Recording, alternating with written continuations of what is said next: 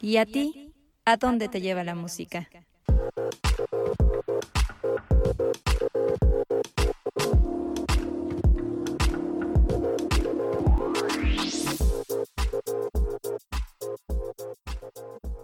Si nos ponen la canción, el podcast.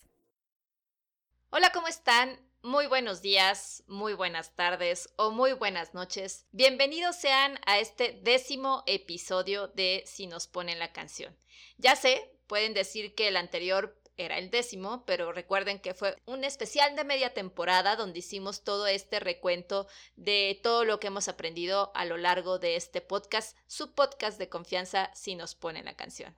Eh, muchas gracias por habernos escuchado. Angie, como siempre, echándonos porras, eh, deseando que vengan muchas temporadas más. Nosotras también esperamos que sean muchísimas temporadas más. Y gracias a todos por sus comentarios. Christoph también, de nuevo. Eh, bueno, todos nuestros podcast escuchas ya recurrentes que forman parte de esta comunidad. Gracias. Gracias por sus comentarios, gracias por todas las porras y pues evidentemente por escucharnos todos los martes. En este episodio, pues también es un episodio especial porque pues solamente estaremos Caleb y yo. Caleb, por fin tú y yo solos. Sí, ya, creo que, creo que eso fue la razón por la que me invitaron, para que cuando dijeran, ¿sabes qué? Cuando queremos echar hueva, así, así Caleb agarra la hueva. Este, y también está el caso de que como normalmente siempre me escondo atrás de la conversación entre ellas dos, me puedo dar una, una siestecita y demás. Ahora, ahora, ahora no, ahora ya, ya ahora es que, que, que yo ya, ya, tengo que estar. Entonces, si por alguna razón este, no les gusta esto, por favor díganle a Yaya, Yaya, por favor, por el amor de Dios, no dejes que este güey vuelva a entrar como, como lo sucedió, porque no, nos gusta más Yaya y Azul. Sí, claro, la combinación de Yaya, Azul y Caleb, pero Azul y Caleb solos, no, así hicieron un desmadre, no mamen. No manches, qué horrible, es con razón. Yaya es la que viene a poner el orden, güey. Así de, si es necesario el osito cariñosito. Pero bueno, ya, ya nos comentarán ustedes, amigos, qué tal les parece este episodio. Esperemos que sí.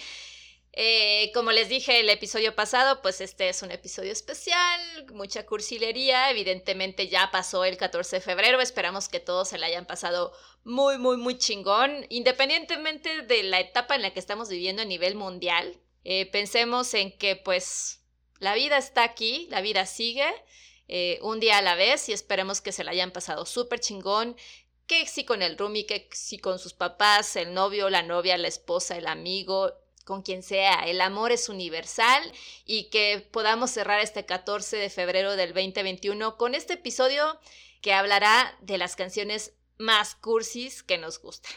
Y también agregando a eso, y, justamente el hecho de que este día que acaba de pasar, aunque es importante y usualmente se lo ponen a cosas de pareja y recuerden que es amor y amistad, y para esto sí me gustaría mucho agradecer a, aquí a Azul por la, por la dedicatoria que le pusieron a, mi, a mi señorita que se nos fue. muchas gracias, Azul, por hacer eso. Es fantástica amiga. No, bueno, teníamos que recordar a Caro, ¿no? Y, yo creo que además todos nuestros podcast escuchas, eh, digo, lo dejó claro el episodio que hicimos de qué canción le cantas a tu mascota.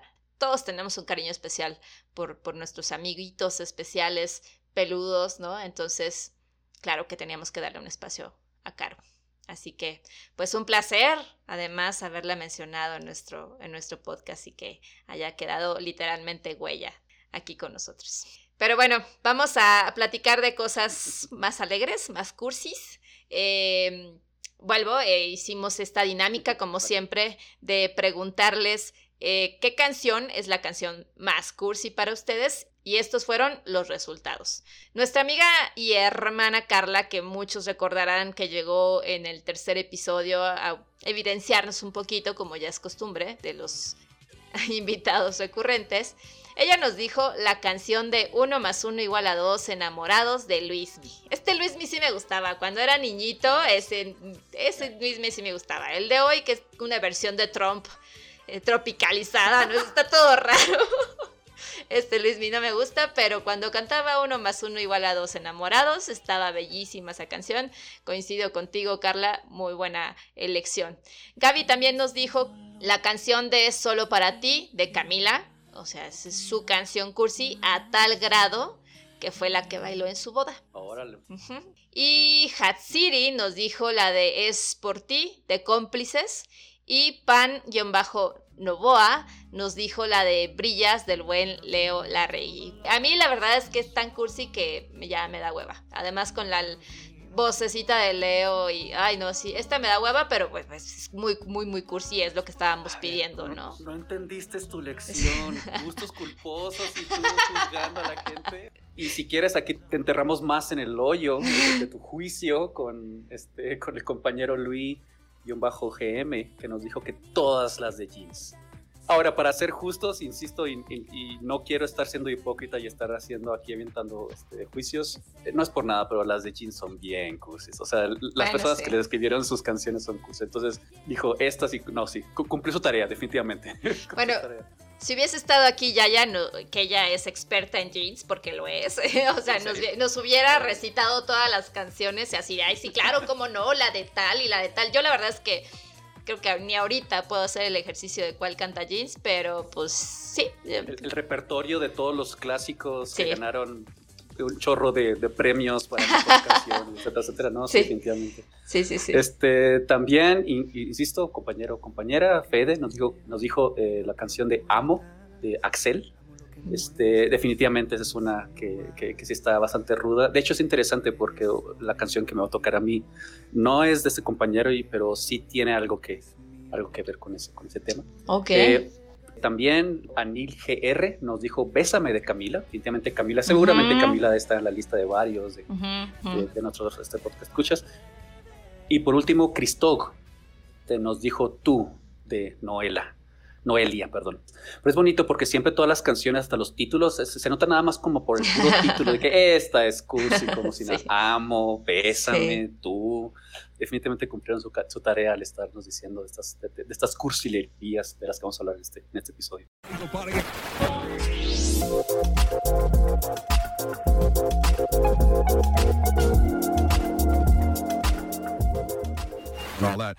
Pero bueno, o sea, la mayoría, como bien dices, eh, con el título basta para saber que esa canción va a derramar miel, definitivamente. Pero interesantemente, la que tú escogiste no tiene esa característica. ¿Cómo te atreves a decir que no? Pues a ver, defiéndete, ¿cuál es la canción? Yo eh, debo aclarar que este sí es el ejercicio. Todos los episodios he dicho, ay, este es un ejercicio, este fue un ejercicio muy, muy difícil, pero este sí fue el ejercicio más difícil y estuve revisando todo el resto de los temas que tenemos preparados para esta, eh, esta temporada y dije, no, definitivamente esta. Este es, esta es la canción más difícil. Al final les voy a decir por qué y se darán cuenta por qué. Eh, y ya les he dicho en, muchos episodios que yo soy muy fan de las canciones cursis, que siempre ando en Instagram subiendo cancioncitas cursis. De, hecho, tengo un amigo que siempre me dice, ay, tú tus cancioncitas, ¿te la vives enamorada o qué? Y digo, no mames, no, no es porque me la viva enamorada. Sí, sí me la vivo enamorada. A ver, sí, exactamente. A ver, a ver, qué fregado. Ah, ¿Qué? bueno, pero no todo es por los manes, o sea, sí tienen una dedicatoria, pero no, o sea, no porque un día ande con uno y el otro día ande con otro. Vaya, tengo un playlist que de hecho nuestro amigo Christoph es el único al que le he compartido ese playlist de pura música cursi, romántica. Yo vivo del amor, o sea, el amor me inspira y el amor me ayuda incluso pues a escribir, ¿no? A escribir los poemas. Entonces el amor es, es inspiración para mí pura, pura. Entonces, de verdad, escoger la canción más cursi fue, o sea, sufrí, sufrí como tres días de estar escuchando mis finalistas y decía yo, no puedo, es que no puedo elegir una canción. Al final, voy a hacer un poco de trampa como tú. Y dije, si Caleb ha usado esa bandera, yo voy a usar esa bandera de la trampa. Pero bueno, con toda esta introducción y con todo este chisme, la canción que les traigo es The Moon Song del soundtrack de la película Hair. Lying on the moon, my dear, I'll be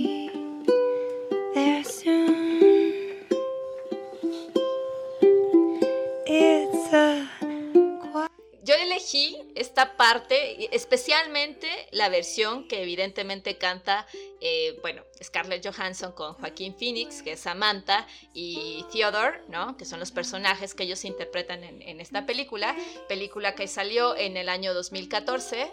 Eh, bueno, tuvo varios estrenos en diferentes países, entonces va entre el 2013 y 2014. Esta canción la escribió mi querida llamada Karen O. Y digo mi querida llamada porque es la única mujer que he visto en el escenario que me ha hecho dudar sobre mi sexualidad, porque neta, o sea, yo la veía y estaba babeando por ella, es increíble en el escenario, es chingona y tengo ahí con ella otra historia más que al final de la temporada se los voy a platicar. Ella es la eh, compositora de esta canción, están los dos letristas, Orsolek y Spike Jonze. El chiste es que esta canción la hace Karen O para estar dentro del soundtrack de la película de Her, la cual ¿no? fue ubicada al final de la película en los créditos y también, como ya lo dije, la interpretó Scarlett y Joaquín y hay una tercera versión de esta canción. Justamente Karen O canta esta canción junto con el líder de Vampire Weekend en los premios de la Academia en el 2014 porque fue nominada como la mejor canción original, ¿no? Y pues lamentablemente perdió esta canción. Perdió contra, o bueno, la ganadora fue Let It Go de Frozen. Yo la verdad, o sea, es como de, no manches. Pero bueno, Frozen en esa temporada recuerdo que se ganó un chingo de cosas que para mí era demasiado exagerado. A mí no me gustó para nada esa película, pero bueno. No, de hecho, es que es el problema o bueno de, de, esas películas, ¿no? Que Disney tiene una cantidad, un equipo enorme de producción atrás que no sé cómo le hacen, pero siempre ganan. Siempre que pone una película, siempre gana todo. Este, y Frozen es, definitivamente no fue la excepción. Ahorita que calcado que ya Frozen está por todos lados. Eh, estaba esa canción y vi que estaba contra Frozen, me quedé, ah, ok, no. sí, Yo no me hice para nada, para nada la... Yo sí tenía mucha ilusión de que ganara, pero pues bueno, Disney, pues ahí yo creo que más bien hubo lana de por medio, no lo sé. en fin, para mí de todas formas no deja de ser una de las canciones y de mis soundtrack favoritos de la vida, ¿no? De hecho, este soundtrack en realidad pues lo realiza Arcade Fire y agregan un, par de canciones más al soundtrack y una de ellas es esta canción que les, que les traje.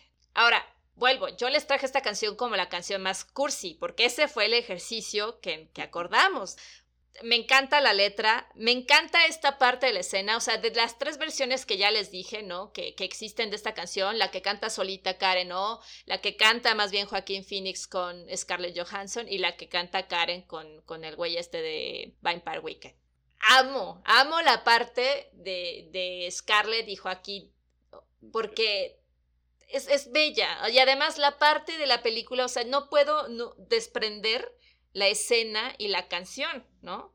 Además, he visto tanto esta película que, que me, la, me la sé de memoria, ¿no? Amo cabronamente esta película y me cuesta muchísimo trabajo decir que es mi película favorita, así como cuando te preguntan, ¿y cuál es tu rola favorita? O sea, contestas, no mames, no puedo decir una sola rola, ¿no?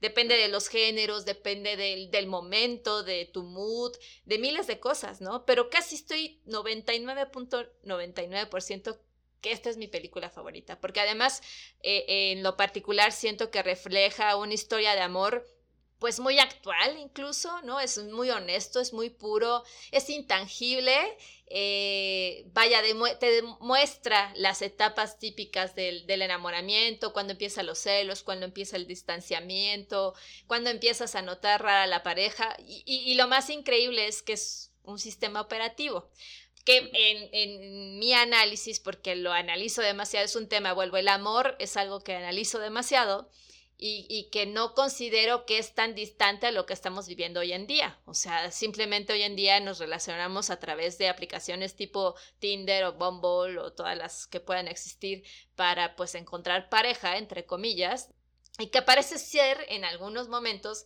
que estás hablando con un sistema operativo. Y hoy el, sistema del enamoramiento, por así decirlo, existe a través de una, de una aplicación. Existe a través de un juicio de me caes bien, me gustó tu voz, me gustó cómo me escribes, me gustó si me escribes en la mañana o en la tarde o si me empiezas a conocer, etcétera, etcétera, etcétera. Entonces, ligo mucho la situación que vivimos hoy en día con esta película, ¿no? Y que y no deja de existir una historia de amor intangible, sí, pero que te muestra todas las etapas del enamoramiento que existe entre pues Samantha y Theodore. Vaya, o sea, a mí no me parece alocado y a veces lo pienso y digo, estaría bien chido y ya existe Alexa, ¿no? O Siri, o no sé cuántas más aplicaciones. Pero yo la verdad, y más hoy en día, eh, pienso, pues la neta estaría bien chido tener un sistema operativo cumplidor. Claro que mucha gente va a decir, ay, no manches, no es lo mismo, la, lo físico, lo carnal, etcétera, pero ya, no sé, a mí no me parece tan mal. Y supongo que más toda con la pandemia, ¿no? Exacto. La, manera en la cual comunicas con estas otras personas no es físico, es por medio de mensajes y todo lo demás. También lo interesante de, que se me hizo interesante de tu selección es que una de las cosas que me da la impresión de que es lo más cercano a cuando una persona dice amo el amor, o sea, que como que amo estar enamorado, o sea, no necesariamente es la persona per se, sino que es que estoy enamorado de estar enamorado. Este, y creo que se me hizo muy interesante la selección de Her porque es justamente lo que está sucediendo de ese señor. O sea, sí, vamos, el sistema operativo le está dando la retroalimentación, le está dando lo demás, pero realmente se nota, en mi opinión, es que cuando yo he visto esa película y que también la he visto ya un par de veces, está muy bien hecha en el sentido de, a lo mejor lo que puede suceder con, una, con un, ese tipo de sistemas operativos y, hablar, y ya estaremos hablando de inteligencia artificial más adelante, pero eh, Joaquín Phoenix es un fantástico actor, o sea, es, presentó una perfecta eh, persona que estaría dispuesta a eso, que ya está, pasó por un divorcio muy complicado, pasó por este, una relación muy larga que también tronó, etcétera, etcétera. Entonces me da la impresión de que presentaron no solamente a Samantha como, una, como un elemento donde él podía depositar su amor, definitivamente, pero también me da la impresión de que también presentaron en Joaquín una persona que lo que quería era, quería estar, digo, literalmente el Señor está escribiendo a lo que se dedica, de estar escribiendo cartas bonitas y agradables para otras personas, ¿no? Entonces, se nota que, se nota que obviamente él estaba buscando eso para sí mismo. Entonces, cuando presenta esto con, Samantha, dice, pues, ah, fregados, ¿a dónde, ¿a dónde voy? Literalmente, es, la película es un himno a la cursilería. O sea, entonces no me sorprende en absoluto y más todavía exactamente cuando comienza a, cantar, primeramente me, me, sorprendió que es, oye, Scarlett, eh, Scarlett sabe cantar, digo, digas, uh, mejor cantante del mundo, no así como que no, pero ah, está entonada la, la señorita, o sea, está, muy bien. Güey, no manches, ahorita que dijiste todo esto, me sentí identificada, a la vez sentí un poco como de pena ajena o lástima por mí misma, ni siquiera sé cómo decirlo, porque así como lo mencionaste, dije, güey, no mames, soy Theodore. O sea, porque además. Sí. Ajá, o sea. ¿Por qué crees que te gusta ver esa película? Exacto. O sea, además el güey escribe. Yo sé que no tengo. Digo, este era un personaje, es, es ficción, evidentemente, pero que tal vez no escribo al nivel de lo que él escribía en, en la película, ¿no? Yo escribo mis poemas de amor llenos de cursilería y que no puedo dejar de hablar y sentir y soy una romántica empedernida todo el tiempo y por eso me encanta escuchar tanto tantas canciones de amor, ¿no? Entonces, sí, creo que por eso me identifico tantísimo. O sea, ah, me acaba de llegar así la iluminación en este momento gracias a tu comentario porque dije, güey, no mames, soy Theodore soy Theodore eh, definitivamente, a tal grado que acabo de decir, a mí no me molestaría en este momento tener un sistema operativo que todos los días me escriba, ¿cómo estás? Y bla, bla, y te ayudo, y esto y el otro. O sea, neta, ni, ni todos los matches que he hecho en todas las aplicaciones habidas y por haber han logrado ni el 10% de lo que ha hecho, lo que llegó a hacer Samantha, ¿no? Con Theodore. Pero bueno, esa es otra historia, amigos. Eh, en realidad, para mí por todo esto que acabo de mencionar, se vuelve la, historia perfecta. Como les dije, si Caleb ha hecho trampa en estos episodios, pues yo les puedo decir, o sea, les traje esta partecita de esta canción donde cantan ellos dos, como bien dices, son, es maravilloso él con el ukelele y todo, pero para mí es todo el soundtrack. Amigos, escuchen todo el soundtrack. Si no han visto la película, véanla, es una joya, la verdad es una joya y, tuvo varias nominaciones y por algo lo, lo, tuvo, ¿no?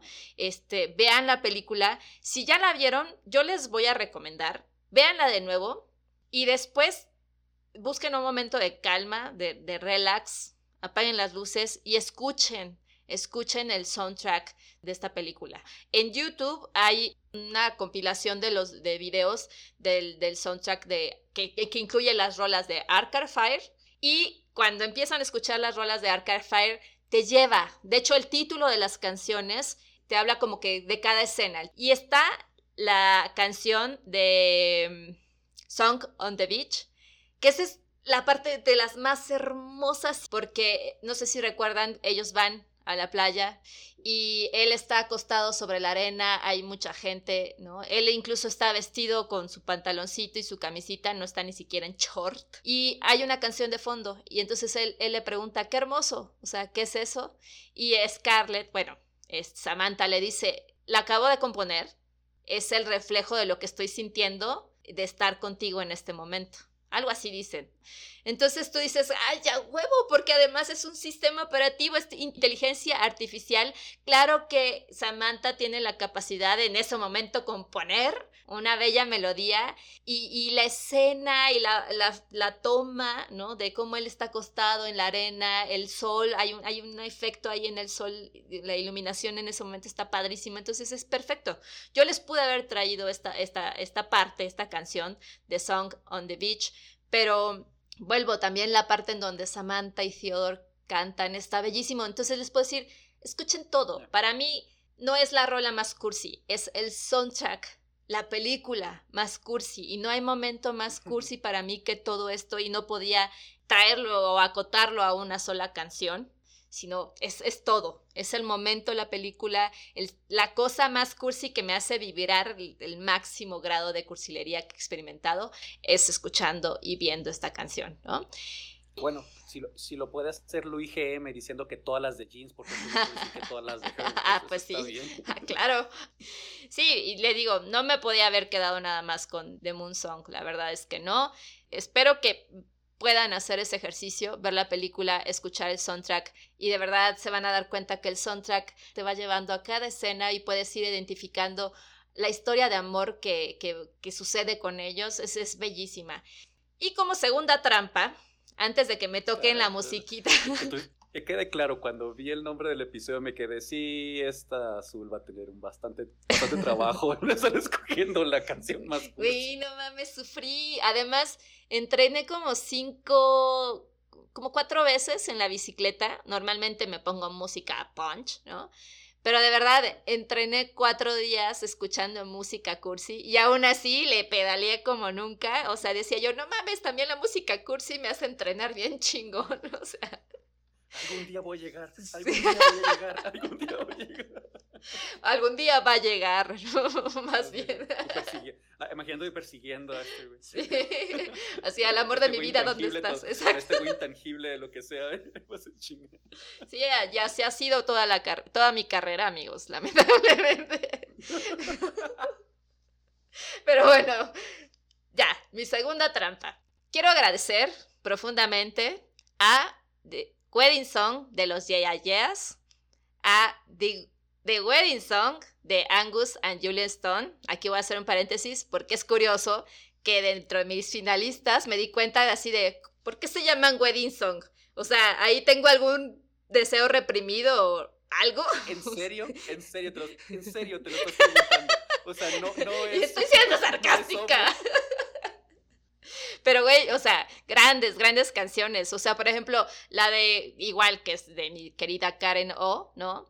De hecho, ella hace esa canción como fueron los votos de más bien de, de su boda. Ella dijo, yo no quería hacer un speech de mi marido y yo, o sea, dije, dijo, qué mejor hacer una canción. Y esa es la canción que hace como los votos para su, para su boda. Es una canción chingona, bella, bella bella. Y también la de Angus and Stone también. Y me, me, encanta porque dice tú y yo haremos bebés en la playa con el manto del cielo. O sea, cosa tan más cursi que eso, ¿no? Entonces, quiero agradecerle a estas dos canciones. Y también, por último, quiero agradecer a Falling is Lovely de Glenn Hazard y Marqueta Irglova. que también es una gran película cursi. Yo me he visto todas las chick flicks habidas y por haber. Amo todos los soundtracks cabronamente y es, esta también tenía que estar presente. De verdad, estuvo ahí, no, no había manera de, o sea, no, fue muy, muy difícil, la verdad, muy, muy difícil.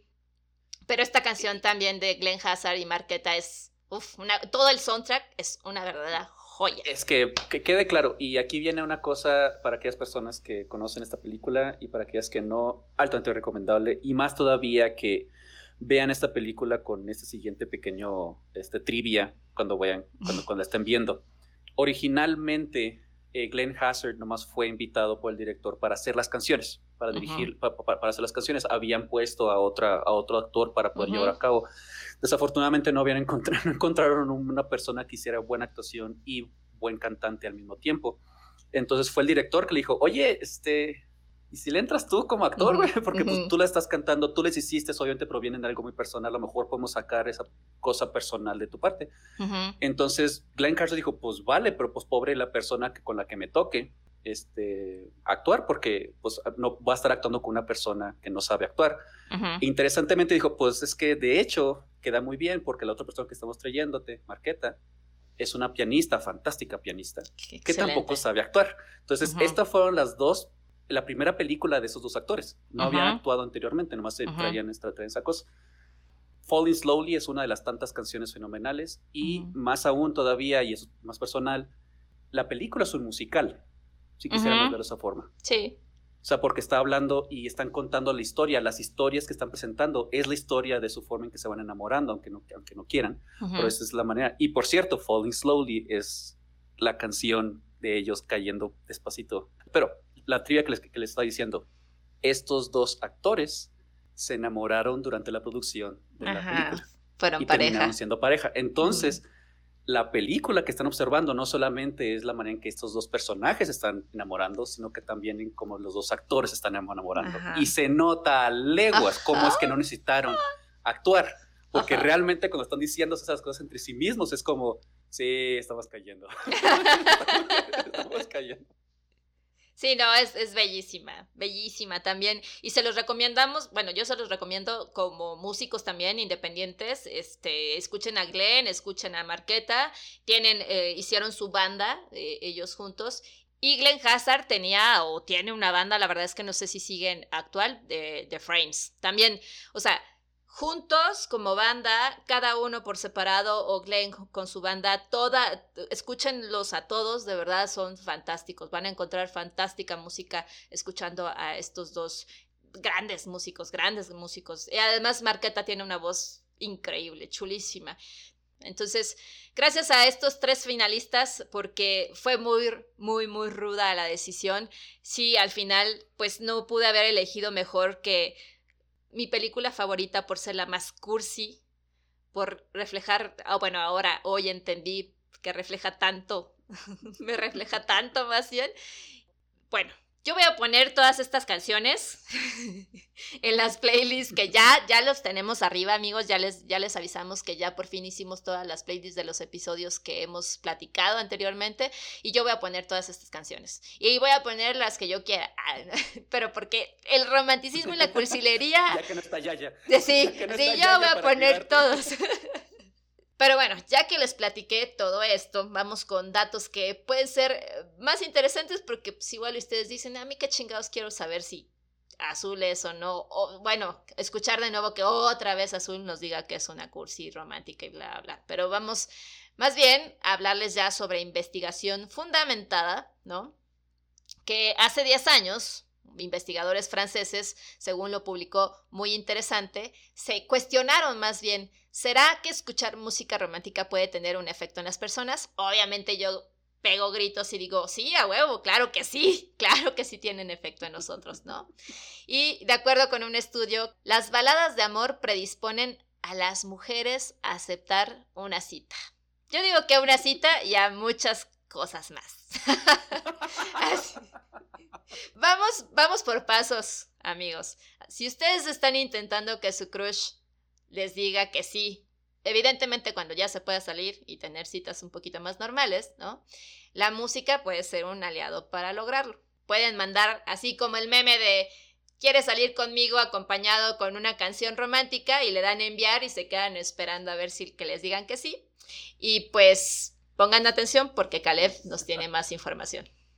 Este, es interesante que, que, mencionen esto, porque yo de haber sabido esto, a lo mejor los, los, los, tapes y CDs, que, bueno, más bien CDs que, que, hice en prepa para todos mis crush y que ninguna fue este, correspondido. A, lo mejor, a lo mejor fue una mala selección de, canciones. Debería haber seleccionado mejor las canciones entonces.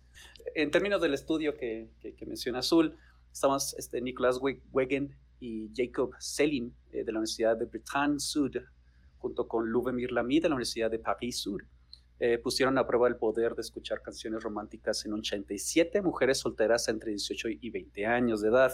Entonces, para aquellos que son más, más, este, más jóvenes o más vegetones que eso, a lo mejor no les aplica tan bien a ustedes, pero para aquellas personas que están en esa, esta edad, pongáis atención. Parece ser que los resultados demostraron que si escuchaban música de fondo romántica antes de encontrarse con algún joven atractivo que les pedía el número de teléfono para tener una cita, las voluntarias se mostraban más predispuestas a responder afirmativamente. Estamos hablando del 52% que se escuchaba una canción, digamos, eh, más neutral, y estamos hablando del 28%. Estamos hablando de casi, casi un doble de posibilidades de, de posibilidades de que si ustedes llegan, no sería mejor una mala idea traer un pequeño boombox este, de Bluetooth tocando una canción mientras que estás entregando tu teléfono a alguien más.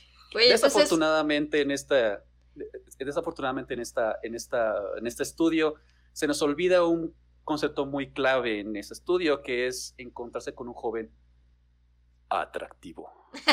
para aquellos que para nosotros que estamos bien feos, a lo mejor eso no, es, no va a ser tan Eso no aplica. Yo, yo puedo decir que entonces yo que escucho pura música cursi, siempre estoy dispuesta a decir que hacía la cita, sea como sea el vato, que además tú bien sabes, y Yaya también sabe, que mi historial no exige o no demanda la guapura. Entonces ya saben, si alguien quiere ligarse azul, aviéntale hola, ¿cómo estás? Con una canción así cursi, de las desmadres. Ahora, les acaban de dar una buena lista de ellos. Voy a hablar aquí por azul. Obviamente no copien la tarea estamos dándote como que les acaban de dar, digamos, como, ¿cómo se llama ese temario que ustedes tienen que este, estudiar antes del examen? Bueno, obviamente no van a venir las mismas preguntas del examen, en el examen, eh, del temario en el examen, entonces ustedes tienen que ahora escoger una buena canción a partir de esas. Eh, para que, que, quieran, así quieren ligarse azul, ya saben cómo, cómo comenzar, cómo comenzarle. Este, también digo, ya que estamos en estos los estudios, cabe recordar que los investigadores ya habían demostrado con anterioridad que utilizar canciones románticas como música de fondo en una florería provocaba que la clientela masculina gastaba más dinero. Eh, de hecho, es interesante, esto, este estudio se ha extrapolado a otras, otros tipos de, no solamente florería, sino también en ropa. Parece que al momento de estar escogiendo la ropa para la cita, por ejemplo, ayuda mucho tener una canción romántica para poder escoger algo que sea más, más apropiado, etcétera, etcétera. Entonces también han encontrado varias cosas al respecto de cómo la música es utilizada no tanto música necesariamente, nada más, sino también la acústica del ambiente ayuda a que las personas se mantengan más tiempo en la tienda, se, se mantengan más tiempo comprando, etcétera, etcétera. Y no necesariamente tiene que ser un lugar tan relevante como un lugar donde compras música, sino que hay lugares donde compras laptops, donde compran ropa, como he mencionado, hasta comida. Entonces, definitivamente esto no, no es para nada sorprendente. Pero, en contraste, según un estudio realizado por la doctora francesa Dilman Carpentier, eh, profesora de la Universidad de Carolina del Norte, la música con letras sexualmente sugerentes puede desempeñar un papel en la forma en que percibimos a nuestros intereses románticos. Primero, en este estudio, los, participantes se dividieron en dos grupos. Un grupo escuchó música sexualmente provocativa, mientras que el otro escuchó pues, no, no tan sexual. A continuación se mostró a los participantes perfiles de citas. El estudio encontró que las personas que escuchaban músicas con contenido sexual de antemano juzgaban los perfiles en función de sus rasgos físicos más que de personalidad. Entonces parece que sí, poner música antes de hacer las cosas nos pone más mm, en el mood, digamos, que, que, no. Entonces definitivamente cuando estamos hablando de música y cómo nos, por no poder encontrar una mejor palabra, cómo nos penetra, es algo que sí se nos queda en la cabeza. Es algo que sí, aunque no, aunque no queramos, eh, la música sí nos llega y nos pica en los lugares adecuados para poder aguantar cosas. Entonces, déjame ver si entendí bien esto. Si escuchaban entonces música sexosa, o sea, seguramente reggaetón, porque además es lo que más habla de sexo hoy en día. Eh, ese es el problema de ese estudio, no define necesariamente creo que se refiere con sexosa. Este, lo que más yo entendí al respecto es que la letra, que la letra hablaba de Sí, con que... Ahora, Ajá. Para, ahora, en este caso, es como mencionas, el reggaetón podría ser una cosa, pero también una cosa sexosa también puede ser nada más como el ritmo, porque hay ciertos ritmos, hay ciertos tipos de géneros que dicen, esta canción está buena para coger. Sí, eh, claro. esos son, son de esos, ¿no? Pero sí, pero asumamos que estamos diciendo eso, sí. Sí, porque además todos tenemos una playlist para la acusación, ¿no? Entonces, sí, sí, todos. Yo ahí tengo la mía. Fíjate qué interesante, yo no. ¿En serio? Voy a tener que. You should. que se siento que, you should. que no tenga eso. Bueno, entonces, estos, estos vatos escuchan música sexosa, ¿no? Y entonces, la forma en cómo eligen a, a su cita ya es por la apariencia, porque entonces traen en la cabeza el apareamiento. ¿Entendí bien? Sí. Mientras que los otros están más bien viendo, ah, si son una persona agradable, si tienen los mismos gustos que yo, chala, chala. E, es importante considerar esto, que cuando estamos a los estudios y estamos haciendo este tipo de estudios randomizados y con voluntarios, chala, chala, la selección de voluntarios tiene que ver mucho y también tiene que, aun si tuviéramos una buena correlación entre sexoso, apariencias, etcétera, etcétera, lo único que estamos observando es eso. Estamos observando que entra una cosa y sale otra, pero no podemos saber ¿eh? y no podemos saber por qué. Recordemos que la correlación no implica causalidad. Si entra una y sale otra, no sabemos cuál es la razón, por, pero si estamos viendo que hay una ocurrencia este, de, unas circunstancias a otras. Ahora, ¿cuál es la causa? ¿Por qué estamos sucediendo eso? Pues sí, uno podría decir fácilmente decir, ah, pues porque traen ganas de coger y tan tan. Es posible, y conociendo a los humanos es bastante probable que ese sea el caso. Pero de que podemos saber exactamente qué es la razón, todavía no, no, no, no, no, no podemos tener eso. Y de la misma manera, por ejemplo, que cuando dos personas están juntas y deciden, ay, yo quiero tener, esta va a ser la canción de nosotros. ¿Por qué? Porque no se identifica. Es como, ah, estamos completamente seguros que esa es la razón por la que les gusta, etcétera. Entonces aquí otra parte de, de, de, algo que, sería, eh, ya que estamos entrando al tema de, cursilerías, también está el que, la canción de la pareja. ¿no? Que nosotros, esta es nuestra canción, esta es la, la, canción que nos define como pareja. y, este, y que quede claro, yo lo he tenido con mis parejas, he tenido también mis canciones con ellas. Este, pero está interesante porque, pues, a ver qué dice la ciencia acerca de que una pareja tenga esta, la canción, ¿no? Y como explica la doctora Amy Bair en el sitio Psychology Today, eh, las parejas suelen tener una canción especial que juega un papel importante en su relación, a la que normalmente se refieren como nuestra canción. A partir de ello se realizó el primer estudio científico en línea sobre nuestras canciones para tratar de comprender cómo y por qué existen y para qué sirven en las relaciones. Y entonces, en el 2019, 200 personas en relaciones románticas respondieron preguntas sobre las canciones que definen su pareja, sus orígenes, su significado, emociones, recuerdos, etcétera, que tenían al pensar en, esa, en esta canción. También completaban cuestionarios sobre su aprecio por la música y las relaciones. Entre los hallazgos de este estudio, 60% de los participantes tenían un par de canciones definitorias. Por lo general se adquirieron al principio de las relaciones románticas dentro del primer año y fueron más comunes entre las parejas casadas que entre las parejas de novios. Esto me sorprendió bastante porque yo estaría esperando que esta idea de nuestra canción es algo de prepa, pero no, parece ser que es algo pero es algo pasa cuando ya está madurando la, la, canción, porque ya queremos ponerle un, un, nombre, y le queremos poner una identificación. Esto es lo que somos como pareja.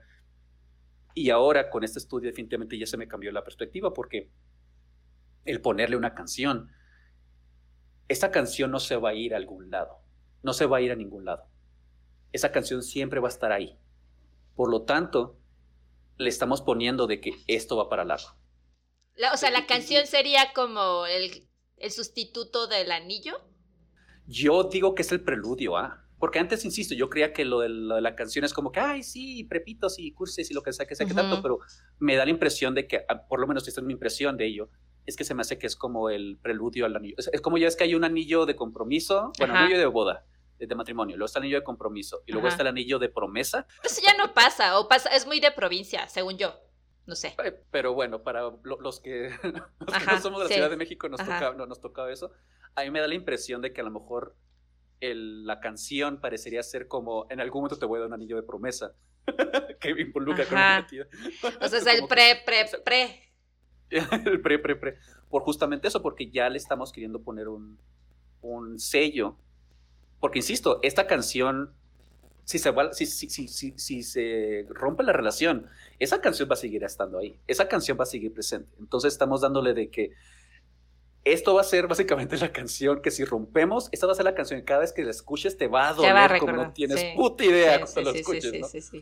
Involucra una identidad de la pareja y de hecho justamente es lo que es a lo que llevó esta, este estudio, que la razón más frecuente por la que una canción es la canción es porque está vinculada a la identidad, o sea, identidad como pareja, ya somos una pareja, ya tenemos un ya tenemos una canción. Este, entonces las canciones dieron pistas de emociones positivas como la felicidad y el amor, que es, digamos, que es, es lógico, eh, y desencadenaron recuerdos de eventos específicos, como la primera vez que la pareja se conoció o el día de su boda, eh, eventos prolongados como un viaje juntos o periodos de vida como los primeros días de su relación. Sí, claro, eh, ahorita justamente recordé la canción que nos mandó Gaby, que es la de Camila, que justamente la bailó en su boda. ¿no? Entonces, y también lo platicamos dos cosas antes de este, concluir con esta investigación. Eh, dos cosas. Lo platicamos en, el episodio de cuál es la peor canción que te han dedicado, que justamente eh, una de las de nuestras conclusiones fue que hay que tener cuidado con la canción que dedicas. Porque mm. uno anda dedicando ahí la canción así a diestra y siniestra y de repente, puta, o sea, la escuchas y ya te recordó al Voldemort, al Chernobyl, mm. al Fukushima, o sea, a, todos ellos, ¿no? Y tú ya ni quieres acordarte de estos mendigos y, de repente, oh, yo lo dediqué y pues ya, no la puedes escuchar. Y sobre todo decíamos, no dediques tus canciones favoritas, porque ya arruinas a tu canción favorita. Exacto. Y eso es algo que, que, yo fue un error que hice, o sea, porque una canción que tuve con una, con una ex es una canción fantástica y es una canción muy bonita, es una canción muy agradable. Es una de las pocas canciones que, que le conozco la letra. Y recuerdo que este, hace poco que estaba yo viajando con, con ahora mi actual pareja y ella conoce de esta otra persona, que conoce de esa, de esa canción y estaba poniendo, es, ella es la, que, es, la que está haciendo DJ a lo largo del, del, de la, del viaje. Y, este, y si dijo, híjole, mm. salió, salió, esta canción, me gusta ponerla, pero me volteé a ver como, pero es que me gusta mucho la canción, esta vez se la posa como, va a estar bien, va a estar, va a estar bien y me quedé, pues solamente hay una forma de saberlo, a ver, ponla a ver cómo me pongo, a ver cómo me pongo. ¿Y cómo te fue? Afortunadamente estuvo muy bien, o sea, no, no, me afectó tanto como yo creí que me iba a afectar. Este, pero sí, o sea, me ayudó mucho también ese momento para justamente eso, de, de reapropiarme esa canción como ah, bueno, la canción que es, o sea, eso es una muy buena canción, etcétera, Pero sí que quedé claro, o sea, me tomó mucho tiempo llegar a ese punto en el cual ya no estoy adjudicando esa canción a, a, la pareja que solíamos ser. Y este, entonces cuando dije, pues a ver, a ver, a ver cómo estoy, y sí, afortunadamente dije, ok, ya, entonces parece que ya voy a poder, a lo mejor en su momento volver a tocar, por ejemplo, porque es algo que no podía hacer, o sea, cuando tocas a canciones como, ay, no, ay, no, no quiero estar acordándome de eso, etcétera, etcétera. Entonces, no, sí, eh, entonces, para, regresando un poco a los episodios, sí, no hagan eso, porque eh, eh, pierden algo muy bonito teniendo sus canciones favoritas, siendo, habiendo, sido eso. yo, yo daría dos consejos entonces. Primera, no dediquen tus canciones favoritas y a razón de lo que me dijiste, no le digan a su actual pareja cuál es la canción que le dedicaron al perengano anterior. Porque si no, también puedes arruinarle la canción. Digo, lo tomó bien. Yo diría que sí. ¿Por qué? Porque si les toca una buena persona como, como, esa nueva pareja, que honestamente es lo que yo creo que estoy haciendo con mi nueva pareja, es que oh. se, se nota que primeramente estaba consciente de ello y por lo menos me, por lo menos me aventó una advertencia desde el chingadazo, ¿no? Mm. Mientras que del otro, de, la otra manera, si le digo a la otra persona, yo no hubiera, ella oído, a lo mejor ella inocentemente hubiera puesto esa, canción y hubiera llegado el chingado sin saber, es como que, ¡ah! Dolor, dolor. Así por lo menos le das oportunidad a la otra persona de decir, ahí viene el chingadazo, ¿eh, güey? por lo menos que te que dé esa, esa, ese instrumento. Bueno, pero además a ti te tocó una gran chica, entonces, este bueno, sí, no sé. Ahí primero calen al fulano o a la fulana y ya vean si quieren contarle o no. ¿eh? Pues es una muy buena forma de decir, aquí está, o sea, como que dar un pequeña, una pequeña ventanita de me puedes joder de esta manera. Vamos a ver si lo utilizas. Ahora, que quede claro, yo no, lo di, yo no, yo no le dije eso a ella, pues a razón. Por nada, sí. es, una pareja y, y, intento ser lo más honesto posible, más abierto posible con, con mis parejas. Pero para aquellos que estamos un poquito, un poquito más como cautelosos de, ah, ojalá que no me vaya a ver qué tipo de persona es, a ver, denles ese, ese pequeño A lo mejor ni siquiera tiene que ser su verdadera canción, favorita. Vamos una pequeña prueba de decir, a ver, mi, mi, canción favorita con tal persona fue Yellow Submarine de los Beatles. A ver. Sí, puede ser una manera de calar, ¿no? Calarlo, calarla. Puede ser, puede ser. Y, y como segundo comentario, lo último que dijiste, justo estaba pensando, ¿cuándo fue la última vez que tuve una canción con el especial, ¿no? Este, y, cuando mencionaste que era como el pre del pre, de te prometo que sí te voy a dar el anillo de promesa para después comprometernos y después casarnos, dije, ah, mira, sí, la última canción que tuve fue con, con Quique, de hecho, ¿no? Y dije, oh, ah, mira, ahora entiendo por qué no tuve una canción con el ex. Porque pues se sabía que no íbamos a llegar, pero ni tantito a esa etapa. Ahora, si, está, si, escuchando mi pareja este episodio, es como que, oye, tenemos que ya ponernos las ganas y establecer una canción, güey. Uh, la declaración formal en si nos ponen la canción. es la promesa de la promesa. La promesa de la promesa. De la promesa. ponte busa, eh. Pero bueno, vamos a concluir con el tema. Eh, bueno, según este estudio. Se informa que las personas que tenían eh, pues una canción, ¿no? Eh, la de, ay, nuestra canción, ¿no? Pues tenían una mayor intimidad en la relación, ¿no? Según lo medido por la evaluación personal de la intimidad en las relaciones, y en conclusión, afirmó la doctora Amy Baird, Sabemos que la música, bueno, ya cita literalmente, ¿no? Sabemos que la música contribuye a nuestro bienestar de muchas maneras, es algo que hemos dicho siempre en este podcast, incluido el refuerzo de nuestra identidad y la promoción de la vinculación social.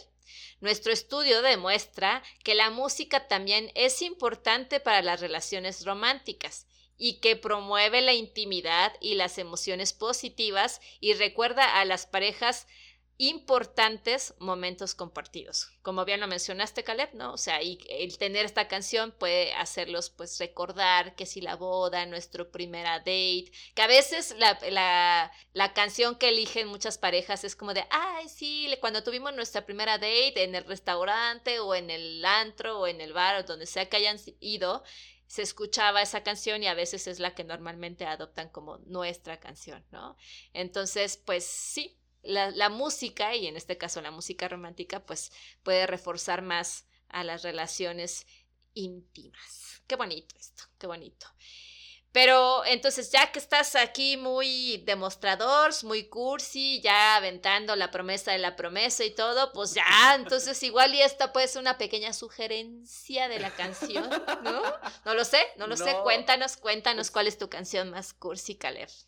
Este, eh, también yo tuve un grandísimo problema para esta cosa y creo que tuve ese problema por justamente lo contrario a ti. Ah, eh, de hecho es algo interesante porque es algo que, y que quede claro, es algo incorrecto de mi parte, pero siempre mi mente masculina, macha, que no le gusta sentir, chala, chala, ha como que atribuido la cursilería con y que insisto, no estoy diciendo que se hace el caso, pero así es como lo hace como mi cerebro ha sido entrenado, afortunadamente, como cursilidad con algo que no es de verdad. Ya sé que suena extraño, pero como que parecería como que mucho teatro. Vamos a darte flores y vamos a darte pétalos y vamos a poner, etcétera. O sea, como que todo ese, que insisto, es una celebración y es algo que para muchas personas sí es en serio. Insisto, no estoy diciendo que ustedes son, son falsos, pero en mi cabeza se había elaborado de esa manera. Seguramente fue, ha sido por algún tipo de relación pasada mía que me traumó, como siempre lo es. Y entonces para mí la, es, esa, esa cosa, eh, como que siempre lo había estado manejando de esa manera, ¿no? Como que, ay, no quiero ser cursi porque no quiero parecer como que no lo estoy sintiendo. Ya. Prefiero que mis acciones hablen por sí mismos, no tengo que estar poniendo ningún tipo de adorno al revés. Y creo que ese es el problema que tuve, que estaba viendo la cursilería como algo adornado, como algo además. Fake. Ajá, exacto. Entonces ahí cuando ya cuando hablamos de eso es, e, e, es la razón por la que se me dificultó. Afortunadamente, como siempre sucede con mi cabeza, la primera canción que se me vino a la mente, que fue la que rechacé inicialmente, fue la que se mantuvo presente a lo largo de toda esa reflexión y dije, pues sí, creo que es esa. Y definitivamente esta canción no es originalmente de esta persona, pero la versión de esta, de, esta canción definitivamente es la que, es la que me, pega. los, los, pequeños este, cuerditas que uno les pega cuando uno dice que ando cursilerías, definitivamente es una que me pega a mí, que es You Belong to Me, la versión de Jason Wade. See the pyramids along the Nile. Watch the sunrise from a tropic isle. Just remember, darling, all the while you belong to me. Entonces, esta canción hay que, hay que considerar, es una canción originalmente bastante ya viejita. Este salió, la, la primera vez que se, se, se- grabó fue en lo 1952 este, por una persona llamada Johnny James hace mucho, mucho tiempo. Este, fue creada por, bueno, eh, la canción se le acredita a Chilton Price, Pee Wee King y Red Stewart. No es Rod Stewart, es Red Stewart. Y, este, y la idea original de esta canción es, se pone desde el punto de vista de una mujer que está esperando por su, por su pareja regresar de la Segunda Guerra Mundial. Ujú. Y le está diciendo a lo largo de la, de la letra de que ve las pirámides del Nilo, ve, ve a ver la- el sol caer, vuela por el océano, ve la selva, pero siempre recuerda que tú me perteneces.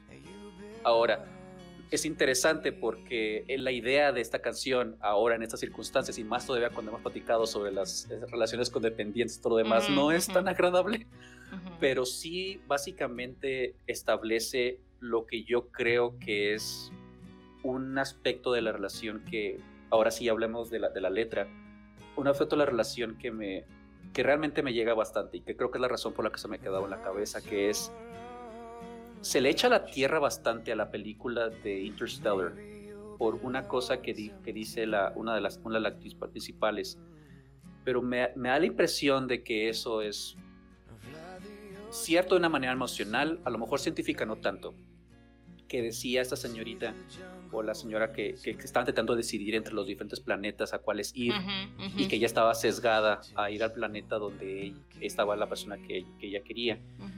Y cuando, cuando quiso justificar su decisión, trató de justificarlo de una manera científica, pero a la verdad es como que, no, nomás quieres estar con tu chavo. Pero la manera en que lo propuso se me hizo muy interesante porque fue como que es la única fuerza natural y que primeramente sí, es una fuerza natural, lo podemos medir. O sea, no es una cosa que se nos estamos imaginando. Ah, O sea, se han hecho estudios que sí, el amor está aquí, aparece de esta manera, está presente. No es algo que nos estamos imaginando. Esto, eso no es solamente una reacción química, es una sobresimplificación nada más para aquellos cínicos que no quieren, que están enojados con la vida. Entonces sí se puede medir, uno. Y segundo, es la única que se puede medir y que puede juntar a dos entes, Mm. que es independiente del espacio, independiente del tiempo, independiente de la geografía, independiente de todas las otras fuerzas naturales. Siempre van a estar conectando a dos personas o a dos entes. Y eso es precioso, esa manera de verlo, esa manera. Y esta letra también habla de eso. Es una persona que está esperando por esa otra persona por regresar, que le está diciendo, disfrútalo. Está bien, no te preocupes, haz lo tuyo, pero recuerda que vas a regresar conmigo, porque yo quiero que regreses conmigo. Y esa forma de conexión es algo que si hablamos de cursilería, es una de las principales cursilerías que yo me permito sentir, en el cual es, y más todavía ahorita, por el hecho de que estoy, vamos, por la pandemia, pues esta pareja con la que estoy, pues no podemos estar todo el tiempo juntos porque pues está ella en otro lado, yo estoy acá, nos vemos Mm. muy poco. Entonces, la manera en que nos estamos contactando últimamente es, pues sí, como her, regresando al punto de lo que hemos platicado, con mensajes, con, ma- de- vamos, mandándonos canciones por, por, por Telegram, Ajá. o sea, ese, ese tipo de cosas con las cuales decimos, bueno, seguimos estando conectados a pesar de que estamos, de que estamos distanciados, ¿no? Entonces, esta canción es fenomenal y específicamente me fascina esta versión en específico. Primeramente porque yo fui un grandísimo fan de Lifehouse. Lifehouse fue una, fue, fue- una banda, salió a finales de los 90, inicios de los 2000 este, y tuvo su- ese- su primer disco muy y, y que pegó por todos lados porque pues todos los prepos nos fascinaba porque el, el front, el frontman, que es Jason Wade, de, de ese, de ese grupo, es pues sí, era lo típico que todas las mujeres querían estar con él y todos los hombres querían ser él, ¿no? O sea, es- es- es- este, es- el señor es, eh, todavía, pero en aquel entonces más aún, fantásticamente apuesto y muy buen liricista, muy buen, este, muy, muy buen autor de, canciones, compositor de canciones. Entonces, fenomenal, chido. Esta canción salió, y aquí es donde se me hace que Azul y yo estamos conectados de alguna manera porque salió y nada más salió de la manera en un soundtrack de una película. Justo dije, los dos escogimos cosas de película, bueno, son parte de un soundtrack. Sí, sí, sí, totalmente. Y hay que recordar, si hablamos de un soundtrack, el soundtrack es una playlist del director de la película para ustedes. Véanlo de esa manera. Sí, creo que también yo soy fan de los soundtracks por eso, por esa razón. El punto está en que, este, que esta canción, yo no sabía que era de Jason Wade. Y esta canción sale en la, en la, película en el momento crux, en mi opinión, de la película. Si recordamos, Check es un, un ente no tan atractivo en este universo. Hay un príncipe que quiere con la otra princesa, pero manda mejor a este ogro para salvar a la princesa y traerla, y ya, ya, que está salvada, que esa princesa se case. Entonces, todo eso sucede, yo diría como en las dos terceras partes de la película. Y no es hasta cuando ya el ogro como que le está haciendo ojitos a, a Fiona, la princesa como que también le está queriendo echar ojitos al ogro, están ellos comiendo rata en una fogata. Súper romántico. Súper romántico. Pero lo interesante es que es hasta ese momento que ves a ella como, ah, espera, ella realmente no le importa que Shrek es un ogro. Entonces están comiendo los dos juntos y es en ese momento cuando Shrek está como queriendo decir que, oye, pues mañana te vas a casar, pero, ah, que al final no lo hace. Es en ese momento en que sale esta canción.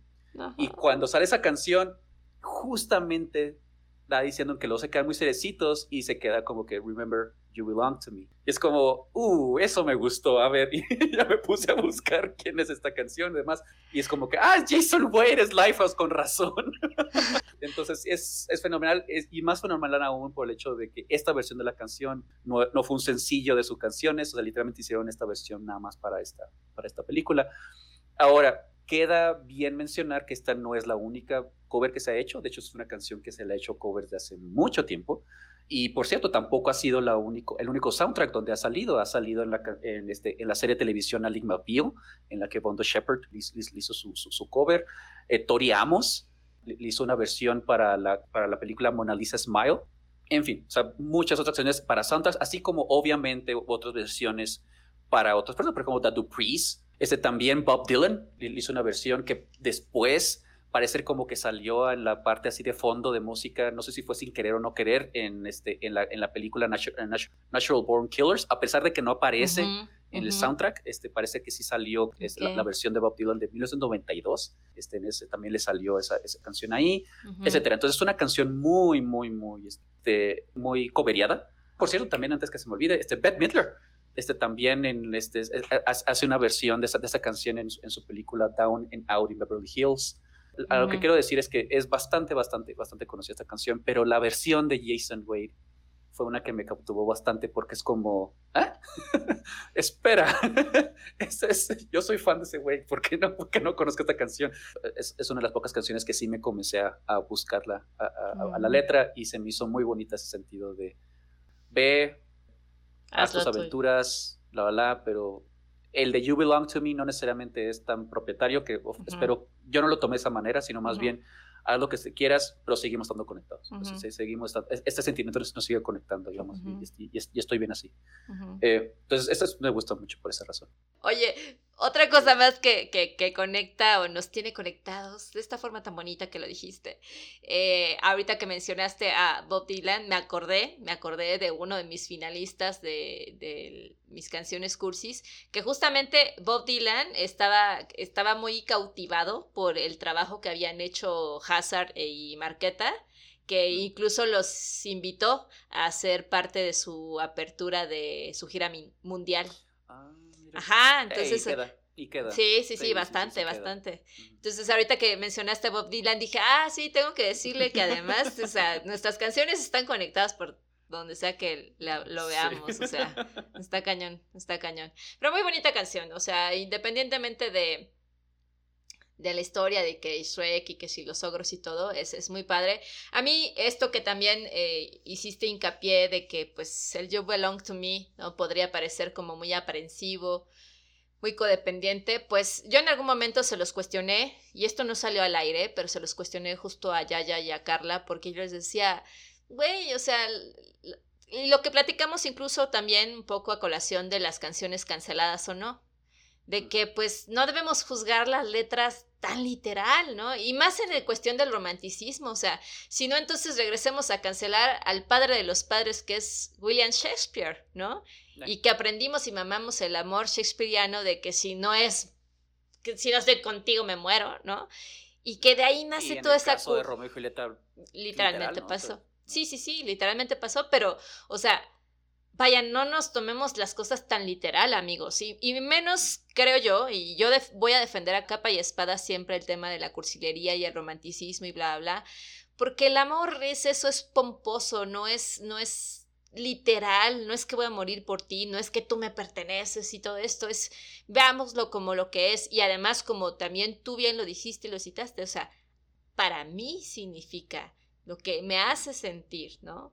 Entonces no tomemos estas literalidades. Yo nada más diría eso, yo, yo me niego a pensar que, ay, es que eso es muy tóxico y eso es codependiente. Ya ahora con todas estas etiquetas de lo, y vuelvo con este mundo de lo políticamente correcto y de lo que es sano y no sano, ah, ya digo, creo que exageran demasiado con esta eh, calificación de querer calificar absolutamente todo cuando el amor es algo que nos podemos dejar ir como gorda en tobogán, ¿no? Y, déjenlo ser, ¿no? Y no lo tomen tan literal y, disfruten el romanticismo. O sea, no, no tiene nada de malo estar enamorado, cantarle al amor, escribirle al amor, mis poemas son amor, ¿no? Entonces, no tiene nada de malo. De verdad, yo les invito a que no tengan miedo, chingar. Además, yo dije de broma, la, la, el mundo se acaba en 10 años, pero no sabemos. Y ya lo acabamos de vivir, eh, lo experimentamos con una pandemia, la cual sigue existiendo ya vimos hasta dónde es capaz la naturaleza, eh, hasta dónde la estamos cagando como humanidad. Y neta, que sigan teniendo miedo. Chingada madre, aviéntense. Vale la pena. más todavía considerando el hecho de no solamente la pandemia, sino que, pues digo, por igual, o sea, la, pérdida que tuve la semana pasada, es, uno se acuerda de, madres, estas madres, es, no es permanente. Siempre me caga porque muchas personas dicen como que, digo, muchos amigos míos ateos mi, mi, familia, que es muy conservadora, los siempre está constantemente atacando, ¿no? De que no manches, este, el pobrecito que no cree en Dios y demás y demás. Y no voy a entrar en esos detalles ahorita, pero lo que se me hace bien interesante de ellos es como que no, al contrario. Que, si es que no cree en Dios, no tiene vida, no tiene con qué vivir, no, no tiene nada, no tiene nada con lo cual vivir, ¿no? Y me quedé, pues no estoy muy seguro, porque si una persona que está realmente creyendo que no hay nada después de la, de la muerte, que hasta aquí termina, no mames, qué chingón recuerdo de más vale aprovechar lo que tenemos ahorita, güey, porque se va a terminar y, no va a haber nada después. Si es que eso es tu creencia, si tú crees que eso va a suceder, pues lo, consistente, lo congruente con, esa, con ese pensamiento es decir, ay, güey, me voy y ya no va a haber nada. Nada. Cabrón, pues no manches, o sea, este, hay, un, hay un libro que es altamente recomendable, este se llama A Short History of Nearly Everything, de Bill Bryson este, en el cual habla, es más como un compendio de, descubrimientos científicos, etcétera, etcétera, y se va a lo largo de a ver cómo fue que, encontramos el tamaño de la Tierra, cómo fue que sucedió el Big Bang. Está muy interesante, es, un compendio muy, muy rápido y muy bien escrito, o sea, no, entra a detalles tan complicados y es, muy fácil de leer, pero me fascina la manera que comienza esa historia de que es felicidades por estar aquí, porque si comienzas a dedicar y comienzas a medir todo las benditas probabilidades de tú estar aquí comienza por el hecho de la, poca probabilidad de que el espermatozoide, de esos miles de espermatozoides, millones de espermatozoides, llegaron y penetró ese óvulo, de las cantidades enormes de óvulos que tu madre pudo haber tenido, de la cantidad enorme de tiempo que cogieron, porque sí, porque tus padres cogieron para tenerte. Y no quiero hacer ningún tipo de, consideración de sus padres este podcast escuchas, pero me da la impresión de que no cogieron nada más una vez, cogieron varias veces. Y luego eso tienes que multiplicar no solamente por tus papás, sino por tus dos pares de abuelos, tus ocho pares de bisabuelos, tus 16 pares de tatarabuelos y así continuamente. Que todas esas pocas posibilidades, por la poca posibilidad, por la poca posibilidad, hasta llegar a los ancestros más remotos de los humanos. Y luego que en su momento ese ancestro haya podido aguantar vara y poder evolucionar para poder llegar y, ser exitoso. Y que ese ancestro haya sido lo mismo a través de toda la generación de esos ancestros, más todas las especies que llegaron antes de él, más todas las especies que llegaron antes de esa especie, así hasta comenzar a llegar a la creación de la vida. Para poder que haya sucedido eso, para que, para que haya podido crearse la vida, es impresionantemente pequeña. Y después que haya tenido un planeta justamente establecido, perfectamente alineado a una distancia perfecta de un sol, para poder tener las posibilidades de, poder crear vida y que ese planeta se haya formado exactamente en el momento adecuado para que se haya formado y que ese sol se haya formado exactamente en el momento que se haya formado a partir del hoyo negro que, con el que se formó. Estamos hablando de una posibilidad en los trillonésimas de posibilidades de tú estar aquí. Puta madre, disfrútalo, güey. Porque si no le quieres llamar a eso milagro, no sé qué chingado sea. Pues putas, ah, ah, qué chingados, ay, qué cursi. Pues chingada madre, güey, entonces ¿para qué estamos aquí? ya sé, sí, totalmente, totalmente de acuerdo. Neta, si no lo vemos de la forma en la que tú lo estás mencionando ahorita, que se me hizo un nudo en la garganta, si no hacemos conciencia con todo lo que estamos viviendo, con aquellos que hemos perdido a razón de la pandemia seres queridos, con aquellos que hemos perdido a seres queridos por otras razones, si no lo apreciamos, si no nos damos cuenta que tiene que ser hoy, hoy, en estos segundos que están pasando, ¿no? Que si fue el día del amor y la amistad y si de verdad nada más pensaron, ay, es que no tengo novia, no tengo novia, entonces no tengo con quién festejarlo, chingado, el amor es universal. Y si no les escribieron a todos sus seres queridos, cuando no les dicen todos los días que los aman, a sus papás, a sus hermanos, a sus mejores amigos, a sus coworcitos, al roomie, neta, la están cagando. Amén. Amén un chingo. Ya nos llenamos de un chingo de cursilería, pero amen un chingo, porque es... Esto eh, es cursi. Sí, esto, es cursi. Esto es súper cursi. Amen un chingo, amigos. Amen. Y no se detengan, sean vulnerables. El mundo, la vida es corta. No sabemos cuándo se va a acabar. Hoy en día, más que nunca, tenemos que aprender esto. Y déjense los prejuicios y los miedos atrás. Vivan. Vivan y amen un chingo.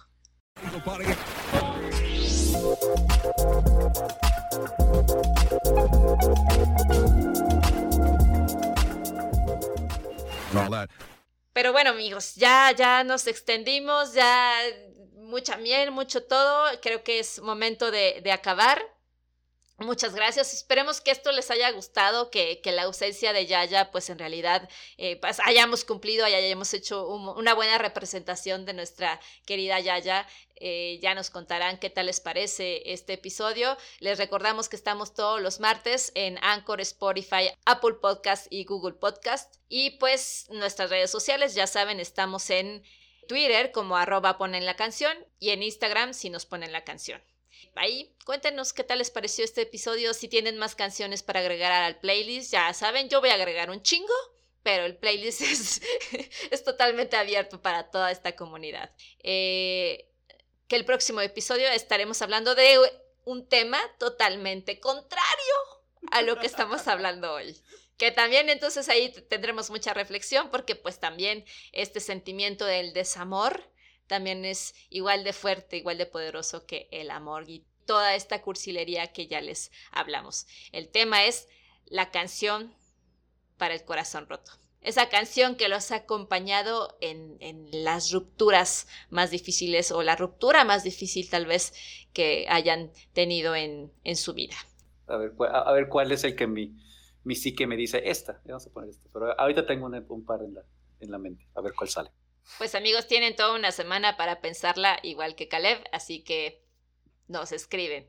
Gracias, gracias totales, de verdad, amen, disfruten, disfruten la vida y amen un chingo, sean vulnerables, no tengan miedo. Los queremos mucho, cuídense mucho, nos vemos el próximo martes. Adiós.